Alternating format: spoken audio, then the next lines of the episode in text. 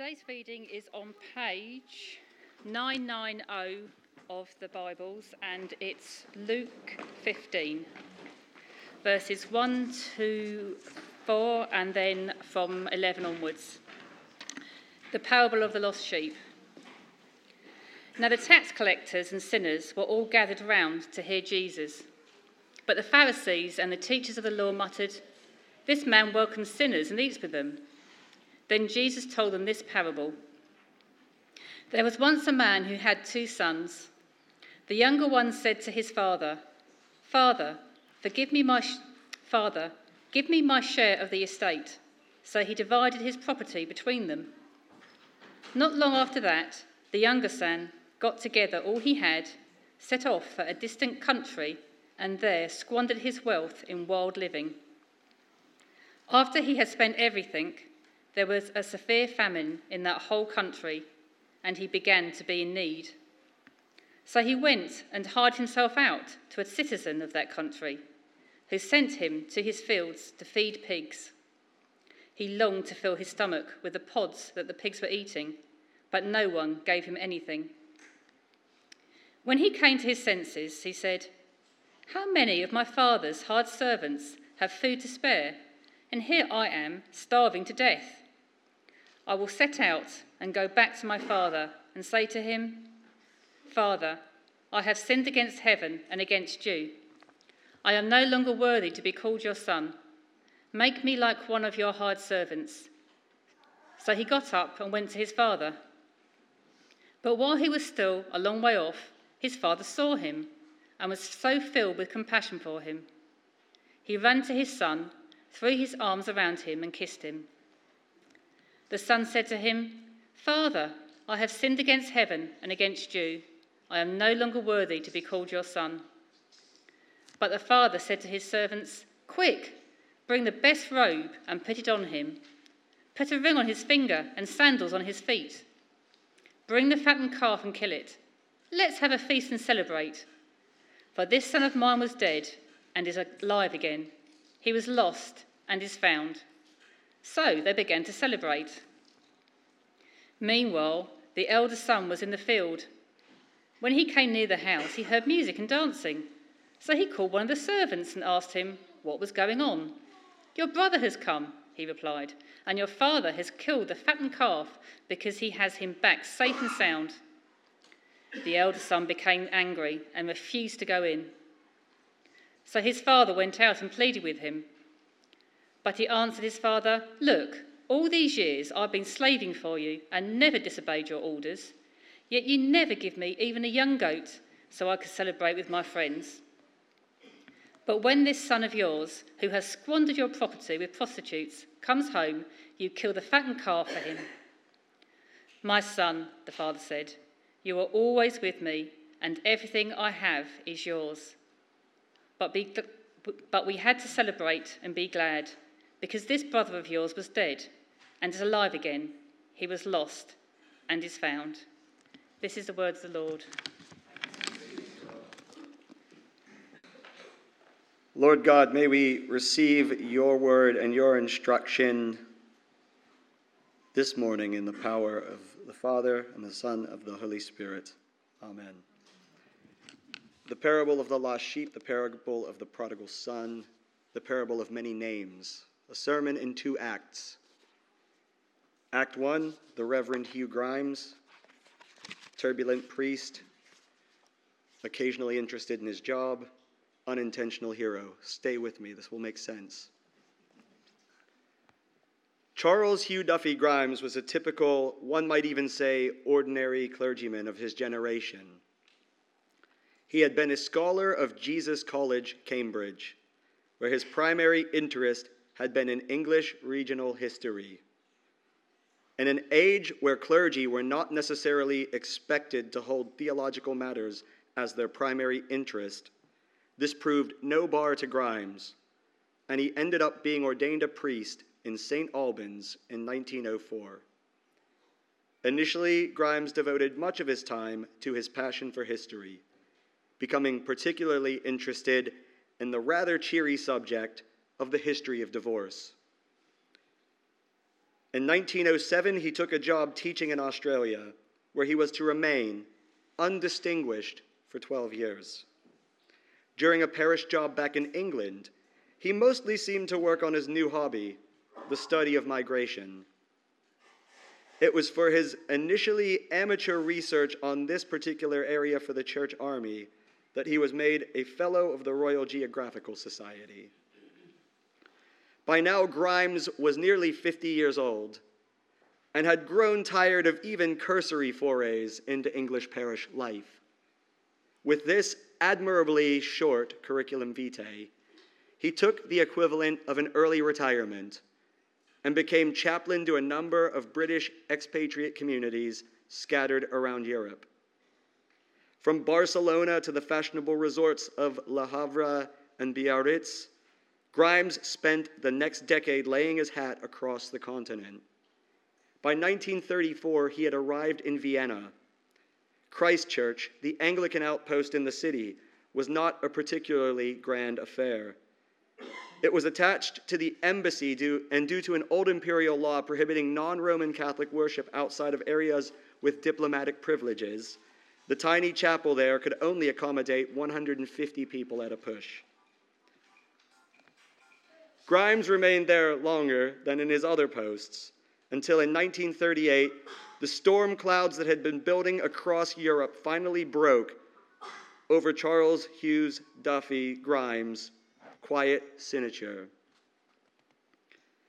On 12 March 1938, German forces rolled over the border into Austria. Suddenly, Grimes and his congregation were living under a Nazi regime.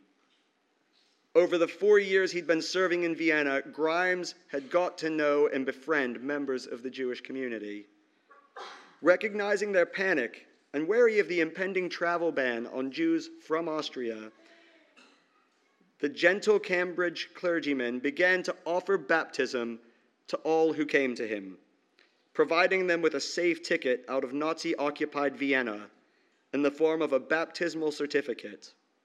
Spring came, and then summer, and the persecution of the Jewish homes and businesses increased. What had been a trickle of a few Jews with links to England became a flood. Grimes began holding several services each day. At one, he issued 103 baptism certificates. At another, 229. So the Anglican chaplaincy became a revolving door for Jews desperate to find a loophole in tightening travel restrictions.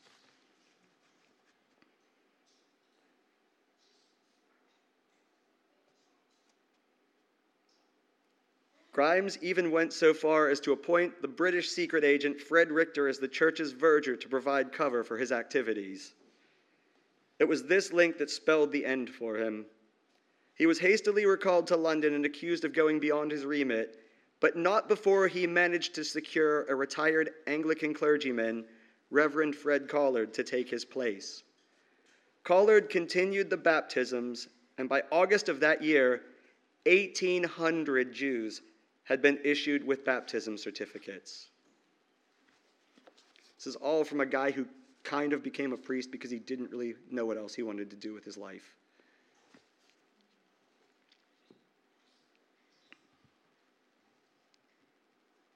Act 2 The Loving Father. The parable of the prodigal son, or the parable of the two brothers, or the parable of the lost sheep, or the parable of the loving father it's called all of these things in different translations. This is one of the most memorable stories told by Jesus in the whole of gospel literature, even though it only appears in one gospel, Luke. It's such a well known story, in fact, that it wouldn't surprise me if one or two of you switched off during the reading this morning. Don't worry too much if that happens. You won't be the only one or two.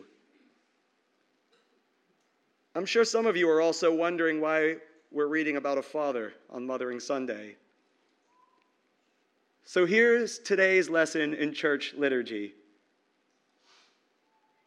The fourth Sunday of Lent is traditionally called Laetare Sunday. Laetare is a Latin word that means rejoice. Today's gospel describes the reasons for our joy. God's great love for us has been revealed in Jesus. Through his passion, his death, and his resurrection, Christ has reconciled us with God and with one another. We think of God as a father because of the traditions that were handed down by Jewish teaching in the time before Jesus. Remember, Jesus was Jewish, so were the first Christians. Anyway, that's a story for a different Sunday. The point is that in today's society, we can equally view God as father, mother, both. I personally don't believe that God is or needs to be assigned a specific gender. So, on to the parable. This is one of those stories that even non Christians tend to know in one form or another, usually using the most famous of its monikers, the prodigal son. It's a name given by a translator in the early years of the church who has long since faded from our memory. A name given when the bold headlines were added to the books of the Bible somewhere along the way. That's why this story has multiple names. None of them specifically designated by Jesus, but all of them capturing the nature of God's forgiveness and of God's unshakable love, even in the face of rudeness and disrespect on our part. Let's start with this prodigal idea.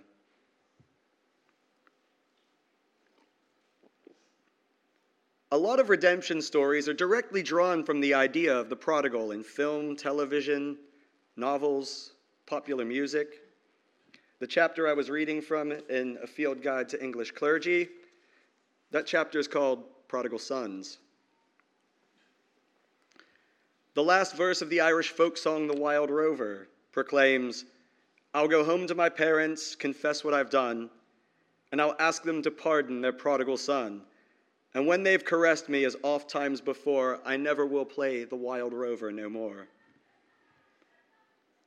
Disney's classic film, The Lion King, features a son who runs away after the death of his father and goes to live a Hakuna Matata existence, far from the kingdom which it is his birthright to rule. Hakuna Matata, what a wonderful phrase. It means no worries for the rest of our days.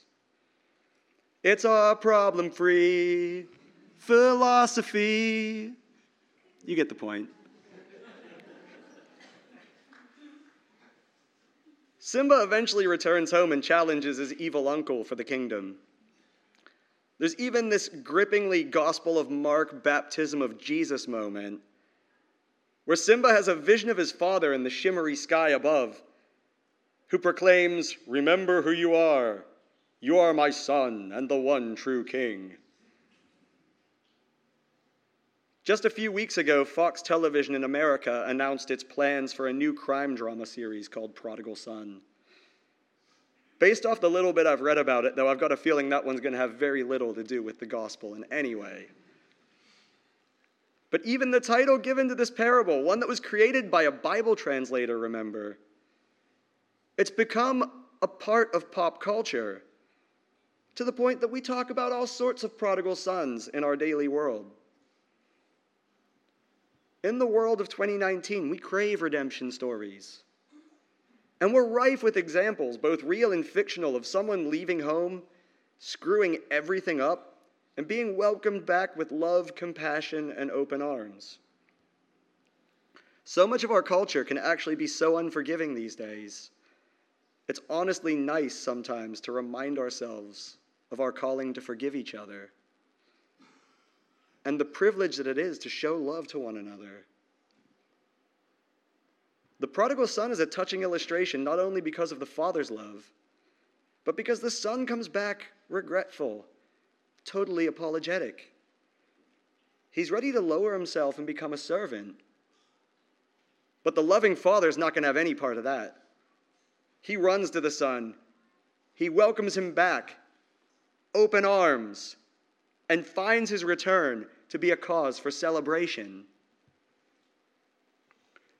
I remember just over five years ago when Jose Mourinho returned to Chelsea with great feasting and dancing from supporters who were eager to see him return to the posh southern borough with the glorious self belief specialness that had helped him to produce consecutive runs as champions in the previous decade.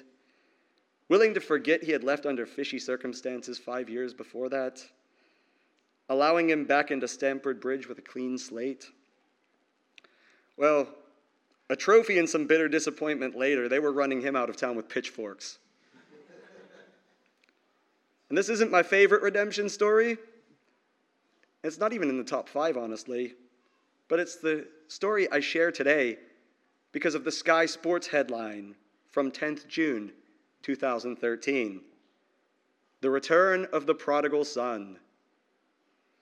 An appropriation of a well known story to an enigmatic professional football coach coming back to the Premier League. I doubt that the prodigal son in Jesus' parable ever got run out of town for underperforming expectations. I can all but guarantee from the evidence in Scripture that God would never run any of us out for any reason. Thankfully, there's a lot more to life than football. If I've just upset you, please breathe. Personally, I quite like the name some of the other translations gave it the parable of the loving father. I think it's more to the point. And we can extend that and call it the parable of the loving parent if we want. It places the loving welcome home at the center of the story from the very beginning. We already know the father loves the prodigal son before he demands money, before he runs off and spends it all, before he lives in his own private shame and then comes crawling back. Because, unlike in my real world example of what Sky Sports called a prodigal return, Jesus' example not only features a son who is repentant and ready to come home and even subordinate himself to become a servant but the father is also thrilled to have such a blundering son back home. He doesn't ignore the fishy circumstances that led to the son's leaving. He even refers to the son as being dead before his later return in the story. He's accepting his son back with all of that heartache, all of that letdown of the departure still in memory, knowing full well that the son is ready to change. And the father's excited. So excited, he wants to have a big party to celebrate. Just so we're all clear, I've skipped over that usual likening of God to the Father and us to the screwed up prodigal son to this point because it's the logical jump that most people make from the onset of the passage. But it's a cliche for a reason, so let's go with that now. God the Father gets excited. Do we ever pause to think that God gets excited? Or that something we do can excite God? Or that our confession can excite God? Or that God gets excited knowing full well when we're ready to change and grow. The young son has acted terribly, taken his inheritance with his father still alive, and has run away to a life of hedonism and wastefulness, actually ending up worse than he started out back home, ending up as someone else's servant and envying the scraps the pigs ate. He returns ready to be treated as he deserves for this wastefulness and his disrespect but the father isn't having any part of that. Bring him in, dress him in the best robe, and give him a ring and some sandals. Let's have a party. Less social, more introverted people in the room might be thinking, nah, you're all right. But remember, God knows your heart. Maybe the welcome would be more like, here's a comfy seat outside in the shade. Here's a cup of tea. Here's a nice book. Such undying, faithful love is exemplary of what I'm sure this parable means to convey. We are all that prodigal son or daughter at some time in our lives, maybe even at multiple times. There's these points where we crack on doing our own thing, getting into all sorts of mischief, leaving God behind, whether it's intentional or unintentional. We get into these spaces where we feel really far from God. But when we're ready, all of us, we return and God welcomes us back with open arms, fully embraced, fully rejoiced over. Every single one of us. That's what the confession and absolution are all about. That's what forgiveness is. That's what God's love looks like. Now let's remember how the younger son, in fact, has an older brother. An older brother who stuck around in the years that the prodigal son was away squandering his inheritance. The older brother is furious when he discovers that his brother has returned home to such fanfare. But look, I've been here the whole time, Dad. I've helped and grafted, and you've never done any of this for me. The moment he's home, it's all fireworks and candy floss around here. But like a good and loving father would be, the father is very rational, very compassionate in dealing with this general grumpiness from the older son. See, you are always with me, and this is always yours. It always has been. But look, your brother is back. He was basically dead to us, and now? Now he is alive. I'm sure the resurrection message here wouldn't have been lost on the original readers of Luke. Jesus was dead, and now he's alive. God is our Father. We're grumpy sons and daughters. Given, Jesus never did a runner with God's spoils, but it's not a like for like story so much as a reminder about the resurrection in this parable a reminder of the potential for even the most desperate and openly distant to be brought back. We can really plug ourselves into any role in this story, and we will be all of these characters at different points in our life. This is a reminder for us of God's love. That love that will always be ours even when we feel our most distant, even when we're making mischief of one kind or another, even when we're the one complaining that somebody else totally doesn't deserve all the things they're getting that are better than what we're getting. God loves us at our most distant, our most selfish, and our most grumpy, just as much as God loves us at our most jubilant our most selfless, and our most joyful.